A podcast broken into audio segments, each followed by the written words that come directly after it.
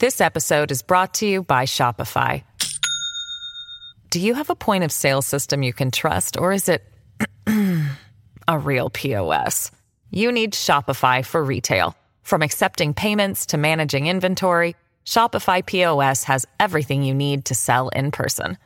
Go to shopify.com slash system, all lowercase, to take your retail business to the next level today. That's shopify.com slash system. Hello, everybody. This is Marshall Poe. I'm the editor of the New Books Network. NBN listeners like to read books and buy them. So we thought we'd tell you that right now, our friends at Princeton University Press are having a remarkable site wide sale. You can get 50% off books, including ebooks and audiobooks, with the code 50, F I F T Y, at checkout until May 31. You can save some real money on Princeton University Press books. I encourage you to go there and check it out.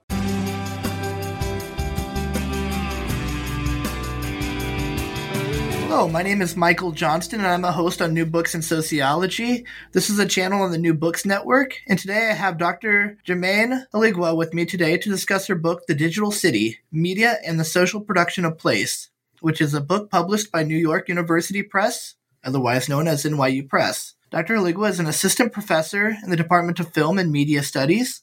She received her Master's of Arts degree and PhD from the Media and Cultural Studies program in the Department of Communication Arts at the University of Wisconsin, Madison. She has experienced working with a variety of media industries, including magazine, TV, and video production. Before coming to Kansas University, Dr. Halegoua spent a summer with the Social Media Collective at Microsoft Research New England, working on projects related to location based social media and mobile media.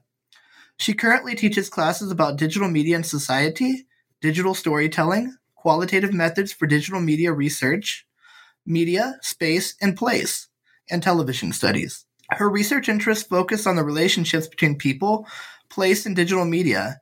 In particular, she is interested in how visions of digital media by public officials and urban planners often conflict with vernacular imaginations and actual uses of digital technologies. Her more recent projects investigate digital placemaking, smart cities, and testbed cities, experience of digital infrastructure, social media and neighborhood contexts, and social production of place and identity online. Thank you again for joining us today, Dr. Halegoua. Oh, yeah, thank you. It's a pleasure to be here. So, to begin, uh, what is this thing called placemaking? So that's a big question to start with, but I like it. Um, so placemaking is typically understood as a people centered or community centered approach to the design of physical spaces, like public spaces. And this is mainly how placemaking is understood by planning professionals and architects, I'd say. Um, but like for example when people refer to something like creative placemaking mm-hmm. which i discuss in chapter 5 they're talking about bringing artists and community stakeholders together in conversation with one another to change public spaces or cities or towns in which they live in through arts and creative strategies or initiatives. And as i talk about in the last chapter of the book a lot of those initiatives are about physical space or changing physical space or building um, different sort of infrastructures or building um, physical buildings or studio spaces. But when I talk about placemaking, I mean something a little bit more than this. So, um, geographers like uh, Timothy Cresswell and other geographers, other cultural studies scholars talk about placemaking in a slightly different way on like a smaller scale or within more intimate or quotidian situations of everyday life. So one of my favorite examples um, and I think this is in one of Tim Cresswell's books, actually, and maybe I like it because I'm on a university campus, is thinking about decorating a dorm room or really like any room as a placemaking practice. So, for example, I, I just moved into a new office um, down the street from my old office, but I come into this new office and it's completely empty almost, right? I mean, there's a desk, there's some furniture, but any sort of semblance that somebody else was here are just left in these tiny little traces found around the room. Like maybe there's a thumbtack on the wall, or there's like a scratch in the table, or there's a stain from a coffee cup. So there's these sort of traces of personalization and traces of customization of where somebody came into this office at one point and dwelled here for a while and lived here and worked here and experienced this as a place that was familiar to them and a place that they um, kind of practice their everyday life. And that I think is also a process and a practice of placemaking, taking something that feels somewhat abstract or interchangeable or unrecognizable, maybe, and then making it your own. So, in this sort of way of thinking about placemaking, placemaking encapsulates like the practices and processes of making spaces meaningful. And that's a very general description, but it's about taking these abstract spaces and making them mean something to you, having some sort of subjective emotional or physical attachment or psychological rather attachment to these places. So in the book, I also consider placemaking in relationship to how other scholars like Doreen Massey and Raymond Williams think about place. And I think it was Raymond Williams who talked about place as a space that you can tell stories about. But I think it's more that place becomes like a space that is dynamic and comes alive with various constantly evolving histories and interpretations. So many of the stories that I tell in this book are about geographies of privilege and innovation, but also histories and stories and narratives about geographies of difference and inequity. So in the book, I'm thinking about place and placemaking as processes that incorporate positions of race, class, gender into the production of places. So thinking about things like power geometries of place that Doreen Massey talks about, um, like geography, that this idea that geography and mobility are both shaped by and reproduce power differentials or power differences in society.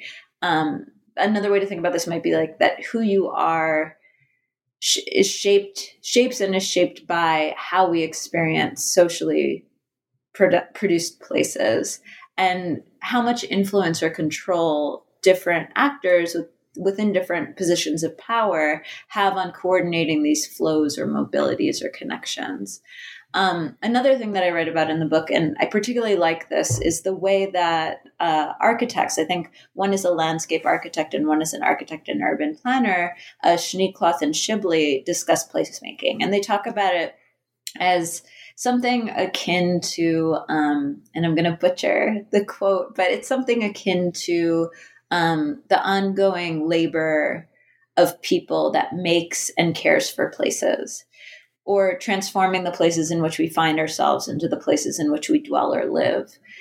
And as architects, landscape architects and architects and planners, uh, Schneekloth and Shibley, they're talking about design interventions and collaborations between communities and planning or design professionals in physical spaces.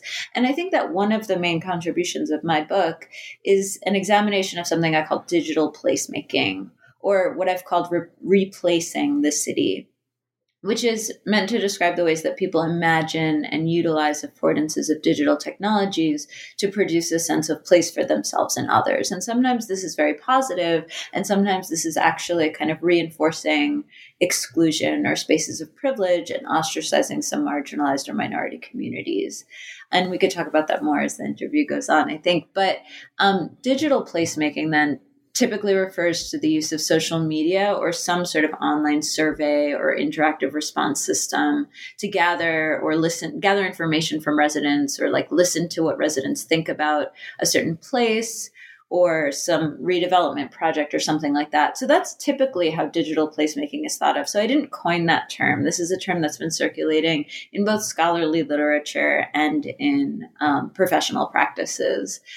But I've coined this term replacing in order to refer to a different type of digital placemaking and in a very different way. So, about the role that digital media play in remaking or reproducing place. So, in replacing, unlike this sort of idea of digital placemaking is using social media to poll people or to survey people about what they think of physical places or design projects, or like in a participatory planning sort of way, I'm thinking about replacing as a form of digital placemaking that is about harnessing the affordances of digital media in order to produce a sense of place for oneself or others.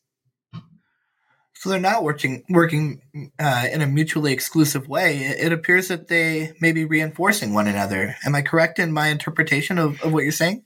I mean, potentially, except that I don't want um, to think about digital placemaking as exclusively about social media or exclusively about um, interfacing with design professionals or planning professionals. I want to think about it as larger than that, as encapsulating these sort of quotidian experiences of everyday life where we grab our cell phone and we uh, take a selfie and we post it on Instagram in a particular location and we announce that location to others. And I want to think of that as digital placemaking as well.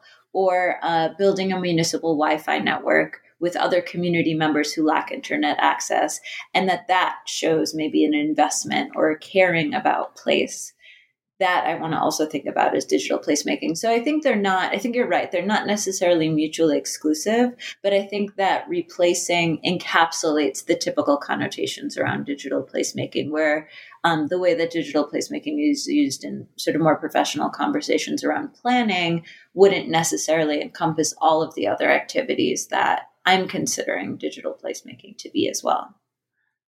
And I think maybe this is a good time to uh, talk a little bit further about your uh, about one case study that you used in your book, and and that was Kansas City, uh, right? That was one yeah. of your major folk uh, a major focus of part of your book. Yeah, yeah, it was, and I've written about um, the Kansas City example in other places as well. But um, yeah, I could talk a little bit about Google Fiber in Kansas City. That's what that chapter is about. Um, and I think that chapter is chapter two. It's called the Connected City. But yeah. um, just a little background on that too. Like I moved to Lawrence, Kansas in 2011, which coincided with I think the first few years of Google Fibers for community projects, which later became the Google Fiber project. It's just a different name for it. Um, so in 2010, just the year before I moved to Kansas and the Kansas City area, Google announced that it would build an experimental gigabit network in one US city, and they didn't say which one. And instead of picking it on their own, they held a competition where different cities were competing for the sort of privilege to host this gigabit network high speed gigabit network. So in 2011, Kansas City, Kansas, and Kansas City, Missouri both won this bid to be the test bed for Google Fiber and um, fulfill these sort of promises of transformation and makeover that Google promised Kansas City. It was promising to sort of, you know, make this an exceptional place through this high speed connection. And a year later, after I moved here in 2012, um, they utilized this participatory infrastructure implementation model where neighborhoods, which they called fiberhoods, had to pre register in mass in order to qualify to have uh, Google Fiber come to their neighborhood. And I have an article about this process as well, so I'm not going to get into it too much here, but it, it, was published in the International Journal of Cultural Cities. Um, if listeners are curious about that and want to take a look.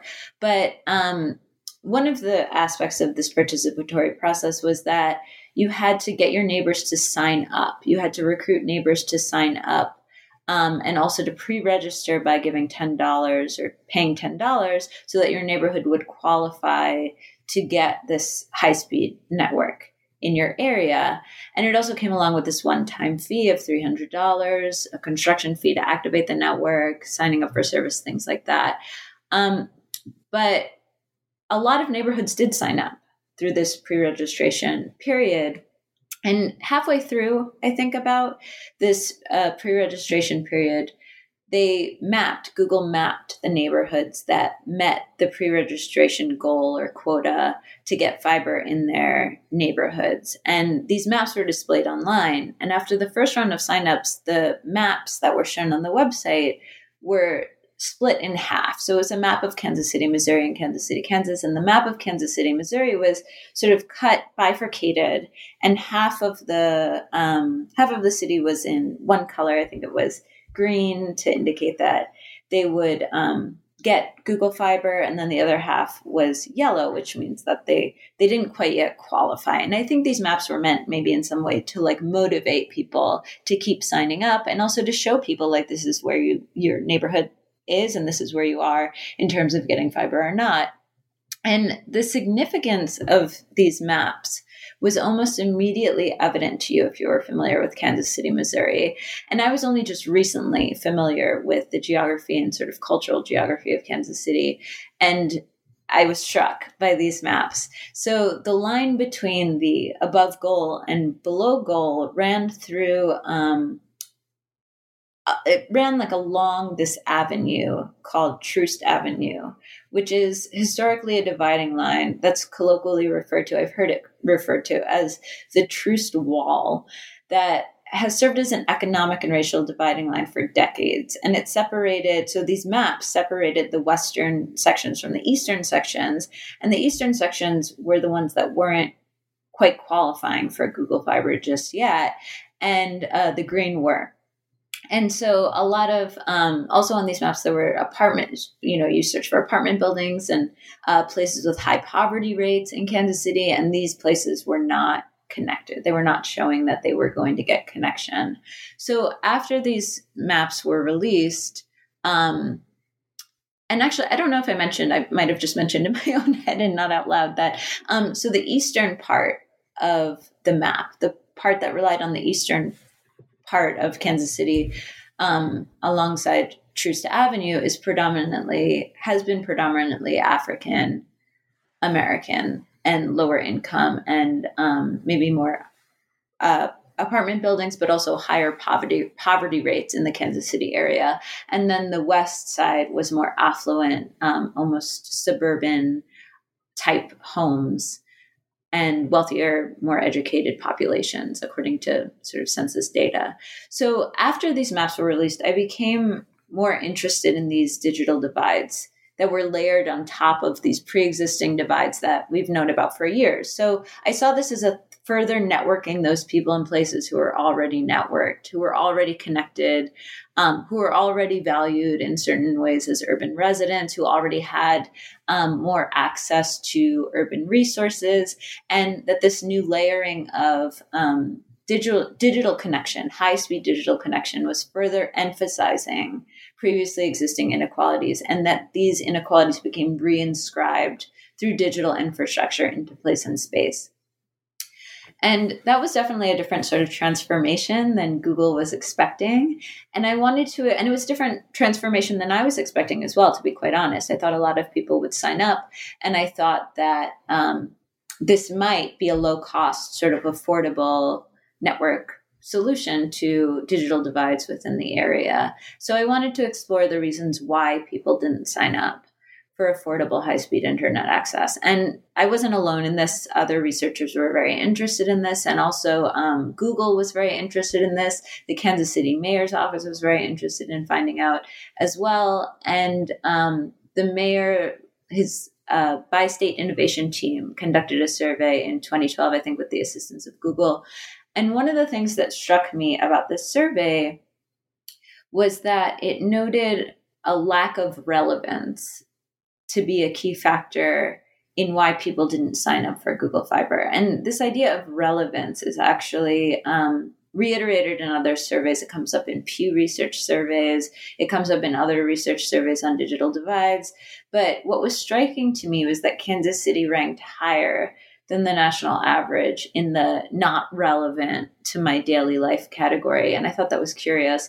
And I wanted to understand like what this kind of somewhat vague category of relevance meant and what it meant in this particular case and what were some of the intervening factors other than cost and education which is what we would expect to come up as intervening factors for why somebody doesn't opt into or sign up for internet service um, how there might be other intervening factors that shaped residents' desires not to sign up for what seemed to be an affordable Google Fiber service. And I found that there were factors other than cost that indicated that Google Fiber wasn't wasn't for populations who lived on the east side of Troost Avenue. And a lot of these populations on the east side of Troost Avenue also didn't have at home, stable at home internet connection um, as well. So I was curious about which networks underserved communities chose to subscribe to, or why they didn't subscribe to certain networks at all, like in the Google Fiber case, and what shaped this sort of decision, what sort of factor shaped this decision. And I found that a lot of this decision, aside from cost and education and digital literacy, was shaped by how people navigated and negotiated what we could call like socio-spatial geographies within the city. So how they negotiated sort of their spatial presence, their sense of belonging within the city, and the way that they moved through the city on an everyday basis. So um, in the book, three of the sort of things that I talk about is um, this differential mobility among lower income populations and among the populations that didn't sign up for Google Fiber. So, um, without getting too into the sort of the technical details about um, the contract for signing up, uh, for Google Fiber, one of the things that Google Fiber was offering was fixed gigabit service to one's home. And when we think about relevance, that was one of the things that came up when I started talking to people about Google Fiber and why they didn't sign up was that that sort of connection wasn't relevant to them. That having this sort of steady, stable connection to one's home, that seemed very, very important. But their home was not always in the same place throughout a given year. So why would I invest in um, in having this high speed fiber network to my home, which is the place where I'm signing up where I currently live, when I might move several times within that year? And there were several restrictions that there were several sort of policies that made it restrictive for landlords to sign up at first or for renters to sign up they had to sign up through their landlords so most of the people living that i spoke to living east of Troost were renters. Their residents changed very frequently. They had high mobility within the city in terms of um, maybe their kids didn't do their homework in the spaces in which they lived full time. Their kids would come home from school, be picked up by a relative, be doing their homework at a friend's or family's house. Maybe there was a time period where they were, you know, working um, at a fast food restaurant in terms of like trying to get work done, trying to get homework done at a fast food restaurant, at the library, at after school program. So this idea of them be seeing their mobility as um, kind of making the network that's fixed to your home not make sense to them was really interesting to me. It was about geographic presence and about uh, navigation and about uh, differential mobilities and how these weren't being factored into or thought about by the people who were designing this fiber optic network cable. Because another thing that came up when I was talking to people who didn't sign up was that um, this was supposed to be Google Fiber for communities. And the way that Google was seeing community as a place based construction, and the way that um, people who didn't sign up were seeing community, particularly lower income people, um, were seeing community was very, very different. So, this idea that Google in their policy said you can't share uh, signal. So if one household signs up, it's for this household. It's not something that could be shared across households. It, that was the sort of policy. And um, some of the people that I talked to said, well, this is not the way that we care about our community.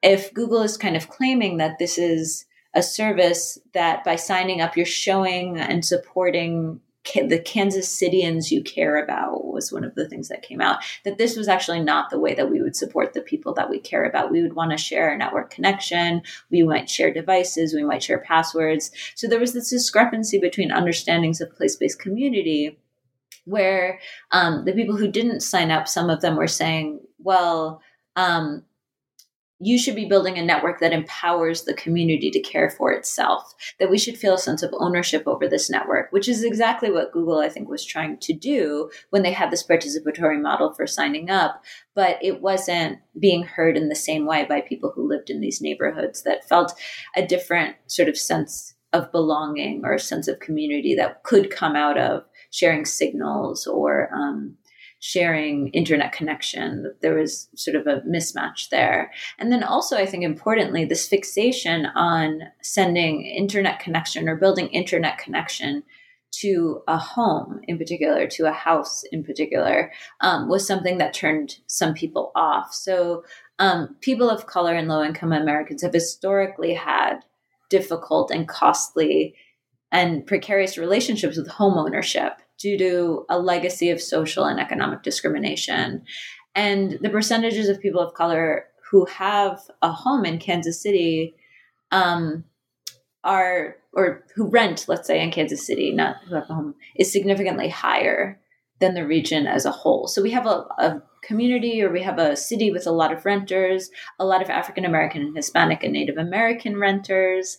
And um, we have a service coming in saying, well, we're going to network your household, where you saw the representations of home and household that were being displayed were a suburban sort of white picket fence illustration of home with middle class or high class, upper middle class uh, living room displays at Google Fiber demos. And some of the people that I spoke with said that these representations of home and living spaces that were on display and that were sort of um, talked about were felt alienating or unfamiliar to several of these participants. And all of these things combined were sort of cues, were read as cues that this service was not for them. So this is something, yes, that can be mapped onto income, maybe, but I think it also speaks to um, how geographic or sociospatial understandings of Kansas City were brought to bear on these very real decisions about whether to opt into or sign up for a high speed internet service, which people said that they recognized was very important to their livelihood, to their uh, kids' doing their homework, to um, their own education and social mobility. But the relevance issue was kind of wrapped up not so much in that they didn't get why the network was important or would be beneficial to them, but was wrapped up in the fact that the way that they moved through the city or the way that they experienced a sense of place within the city was very different than what was proposed to them. This episode is brought to you by Shopify. Do you have a point of sale system you can trust, or is it a real POS?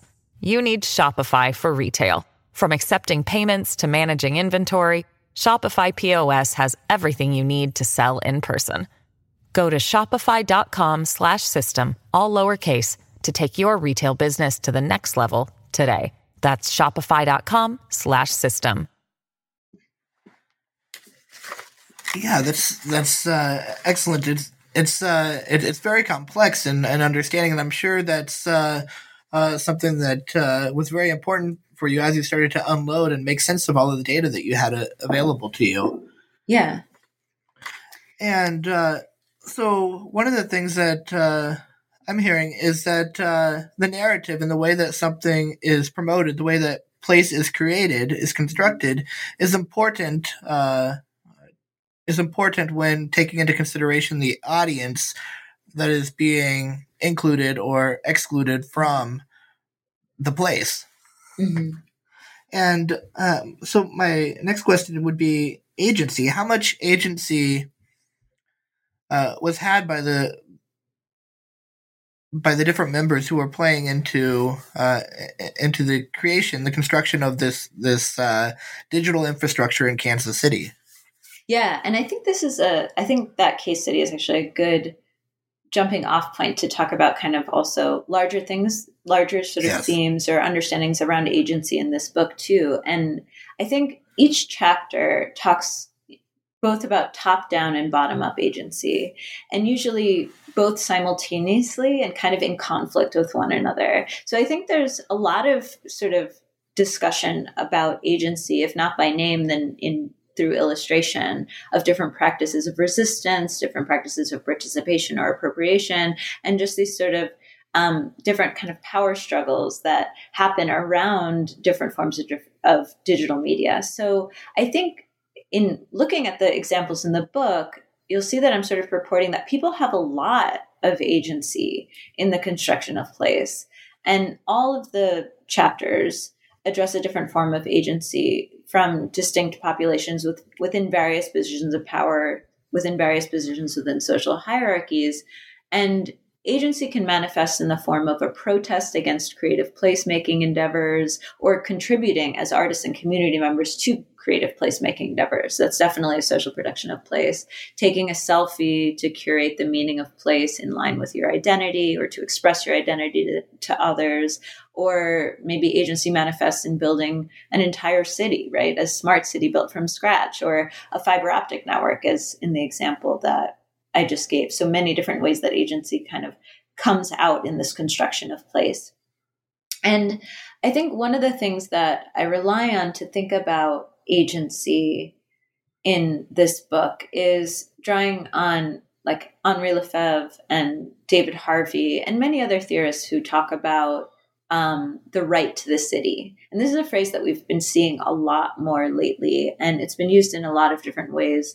Um, but the way that I'm thinking about the right to the city is very much in line with like Lefebvre's kind of original, maybe an interpretation of what he means. And um, I'm thinking about it in terms of the centrality of citizens as agents or actors who can reclaim the city from processes of advanced capitalism or neoliberal urbanism for the collective good. So, a demand for a renewed access, let's say, to urban life and urban decision making on the part of the inhabitants or in part of the residents of the city. So, the right to the city um, in the way that Lefebvre talks about it and in the way that David Harvey talks about it, at least in my interpretation, is like the right to, and there's a beautiful quote about this, and I, I, I don't have it in front of me as I'm talking extemporaneously, but this sort of right to change ourselves by changing the city. And what they mean by that is exercising collective power to reshape urbanization and urban life. And it's for them, it definitely operates through this collective power, this coming together of urban inhabitants. And it's understood as a form of maybe citizen control or bottom up decision making. And it gives citizens or inhabitants a direct voice or direct access or a seat at the table in any decision that contributes to the production of urban space. So it's really quite radical in terms of or in relation to the way that we make decisions about place now in cities, which is often top down. Sometimes it's top down with a little bit of bottom up, where you do invite a couple of community members to the table. Um, but they're thinking of a total reinvention of that system where the citizens sort of take control and bottom up decision making rules in the production of space. And my book and the examples that I talk about in my book is is not quite that radical. It's more about this com- combination and interfacing of top down and bottom up efforts at productive placemaking and what comes out of that, the tensions and challenges that come out of that. Um, but one thing that I think my book does that builds on the idea of the right to the city that I was just elaborating on is that my book starts to investigate maybe what we call like the digital right to the city and how urban inhabitants, um, you know, and this is urban inhabitants, not just bottom up, but top down. So those who participate maybe from the top down and bottom up, those who maybe resist or appropriate um, the city and digital media might exercise these urban politics or politics of reclamation of urban space through digital media. And um, I think one example of this top down, bottom up that I mentioned already would be Google Fiber. But I think you see some of these um, challenges and some of these tensions of different sort of actors and culture with different access to cultural power brushing up against each other, where digital media becomes the interface or the vehicle for where these power struggles um, are readable to a researcher or where they um, kind of manifest these different sort of agencies manifest yeah and i can't help to think but uh, uh, but uh, consumer use would have some level of feedback if, mm-hmm. if people who are using the digital uh, digital places would be giving some sort of a feedback and be at least have some agency in in blazing trails to future instead of the top down approach where it's the creation of digital digital place it can be recreated through the through the user group. Mm-hmm. yeah. So this uh, this uh, research this book was uh, was written uh, on the shoulders of giants and uh, who are some of these major scholars who, who you relied on in, in creating your new your new ideas Oh, wow. So, I mean, a lot. I think there's a lot of really great work sort of in this vein. And I mean, I mentioned a couple of theorists already, like Henri Lefebvre, whose work I'm a very big fan of. Um, and I kind of allude to in the subtitle, which I could talk about a little bit as well. But I mean, I think Henri Lefebvre, David Harvey, who I mentioned already, Michel de um, everyone is so taken by the chapter in the practice of everyday life, walking in the city, and I am as well. And I think scholars like David Morley, Uh, Pierre Bourdieu and his theory of practice and social and cultural capital definitely come into play, especially in the chapter on location based social media. Um, scholars who take up an anthropological methodology to investigate cultural geographies of media, such as like Mary Gray, Jenna Burrell, Heather Horst, and there's so many others that um, do this as well. But I think also the field of maybe what we'd call digital geography or media geography is also growing and is really exciting to me. And I think that my work is in conversation with a lot of these studies of media in the city and mediated mobility and plays. So some of the scholars that I refer to in the book and that I'm definitely very heavily sort of in conversation with and influenced by and admire are like Lisa Parks, um, Shannon Mattern, Jason Farman, Lee Humphreys, Rowan Wilken, Iona Data, Kara Wallace. And I mean, there's so, so many. Um, there's people who are working in the field of urban informatics and design, people like Laura Forlano, Marcus Foth, um, Scott McQuire, who wrote The Media City. And I mean, the list can kind of go on and on and on. Um, but I think it's a very exciting field right now, or subfield, or um, just sort of category of researchers who are doing and asking questions about digital geography. Um, I think also a lot of what I'm trying to think about here is building on um, some of the work that we've seen in recent years where people are coming up with ideas about well how do we talk about these hybrid spaces these hybrid geographies and we have people like um, rob kitchin and martin dodge and uh, matthew zook and um, Mark Graham. So these geographers who are also engaging in conversations about well, what what sort of spaces are created and what sort of places are created um, through the use and deployment of algorithms of digital technologies writ large.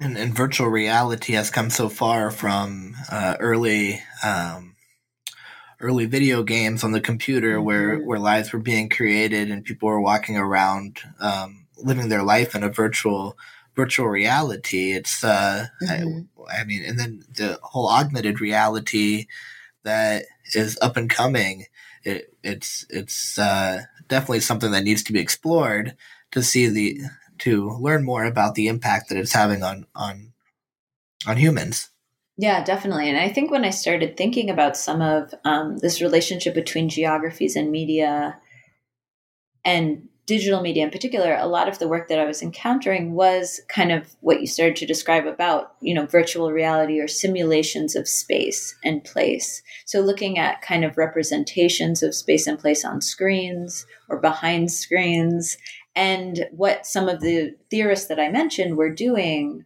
are doing the opposite, where they're saying, hey, let's look at um, the role of digital media in everyday life in the production of space and place as it exists off screens, right? So it's kind of the reverse of that relationship. Instead of looking at um, simulations of space or simulated spaces, they're looking at um, the way that media is shaping and reshaping the way that we interact with space and place in everyday life. And in class today, one of the things that I mentioned is that uh, it, is media standalone or is it uh, a reification of what's taking place in everyday life? It's it's almost as if media is informed by rea- reality, everyday life, while we everyday life is also consecutively informed by what is watched on TV during early years of uh, of socialization. Mm-hmm. Yeah, so feedback so, loops. Feedback loop, yes. Yeah. Mm-hmm. And and that's the the joy. That's the uh, love that I had for reading your book, The Digital City, is the, is the fact that it is uh, uh, very much polysemic and that it can be studied in multiple ways and, and that it uh, is all inclusive in the different disciplines do you see this uh, to be similar? I, I, know that in our email back and forth when we first explored the possibility of conducting this interview, uh, you were talking about, well, my my background is not in sociology, while, I understand it and I dabble in it. Do you do you think that that uh, adds value to uh, to this area of research? Yeah, I think that's a really interesting question. And yeah, in our email back and forth, I, I thought it was interesting. I think I had brought up like, hey, you know, I'm this is new books in sociology, but I'm not I'm not really a sociologist. That's not where my training is from. I mean, you mentioned that I got my PhD in media and cultural studies. I got it from the Department of Communication Arts at Wisconsin in a program that was called Media and Cultural Studies. And I think maybe I took one sociology class as an undergrad potentially. But um, I think there are kind of differences, some differences between a cultural studies approach, which I think I'm doing here, and uh, maybe pure sociological. I don't want to say pure, but um, maybe more of a traditional sociological approach. Um, but I think there's also a lot of overlaps. And I think that maybe generally speaking, and I'd be curious to hear your reaction to some of the things that I'm going to posit about sociology. But I think that generally, maybe sociology tends to focus more on institutions and organizational patterns or components of place and like i mean some of the things that we might think about there are like the neighborhood or neighborhood associations which coincidentally i'm working on right now so i don't know if this is making my case for how different we are but things like maybe civic participation civic mobilization local government um, and maybe collectives attention to collectives um, or collective experiences sort of based on demogra- demographic populations uh, boundaried communities. And I think one thing that maybe sociology does less of and cultural study does more of is um, like a focus on something like subjective perceptions of experience or the self in relationship to lived experiences of space, place, placemaking, um, and more on the symbolic or the representational. And also, cultural studies tends to veer toward the humanities in a way that um, some scholars, some cultural studies scholars continue to focus on texts and critical readings and representation. So, representations of places within and through media, sort of like what I was talking about before, and even focus on the city as a text to be read like a script. And de Certeau actually kind of says this explicitly in his writing and the practice of everyday life, where he talks about the city as a text that can be read and also performed. And this is how he kind of distinguishes space from place is that um, and he flips it a little bit where he says um, that place is uh, or space is per- practice place. So this idea that the city is the script and then anything we do within it is the performance or the acting out of it.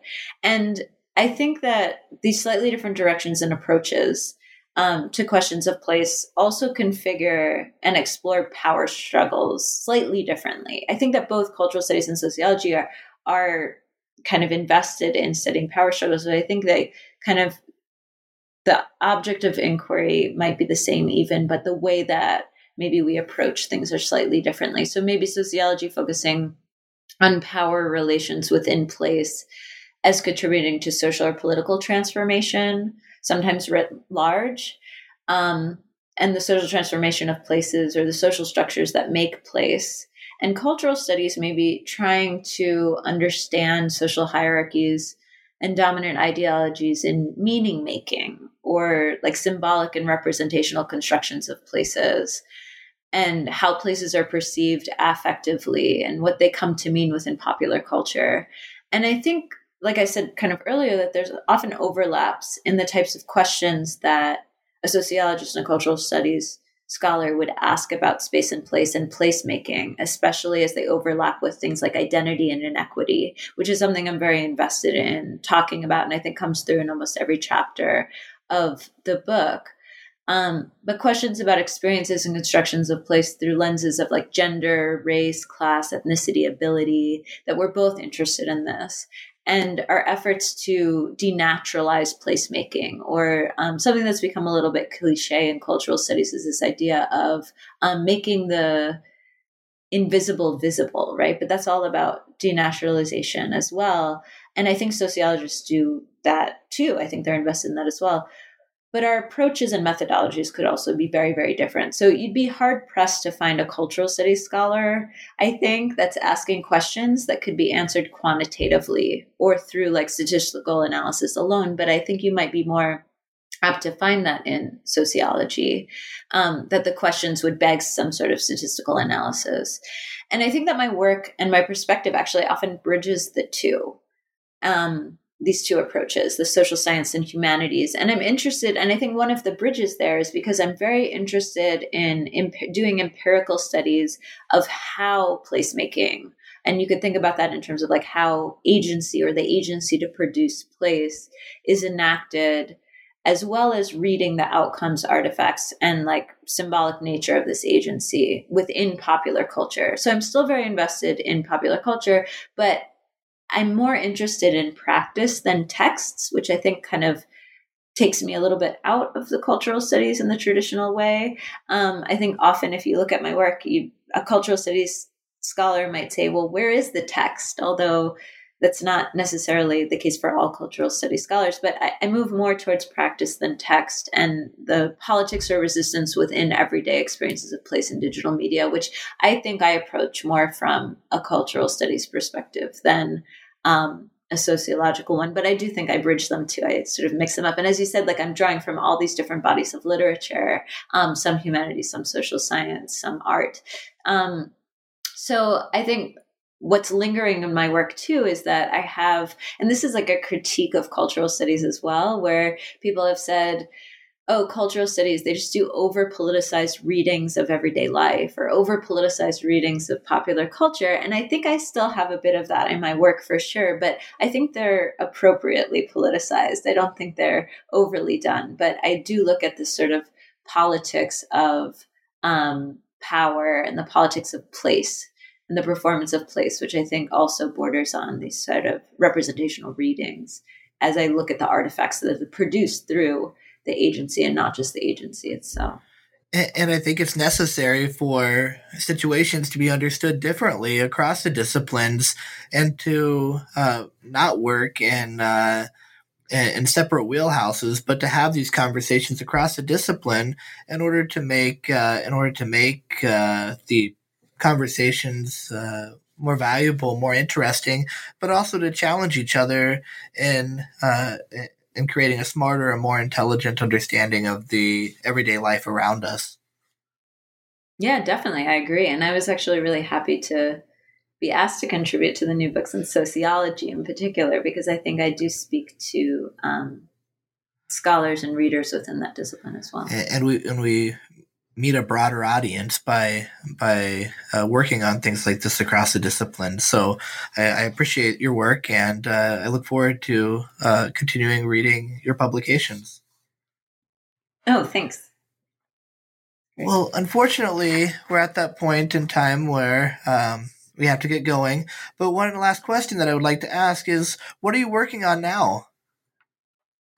Oh, so um, quite a few things actually. Um, so I finished this book. This book just came out in January, and have another book coming out. I believe now it's in June of this year called Smart Cities, and that's with MIT Press. Um, as part of the Essential Knowledge series, so it's a shorter book that has sort of uh, aims towards a crossover audience, um, not just within academia, but also uh, practitioners and um, non-specialists as well.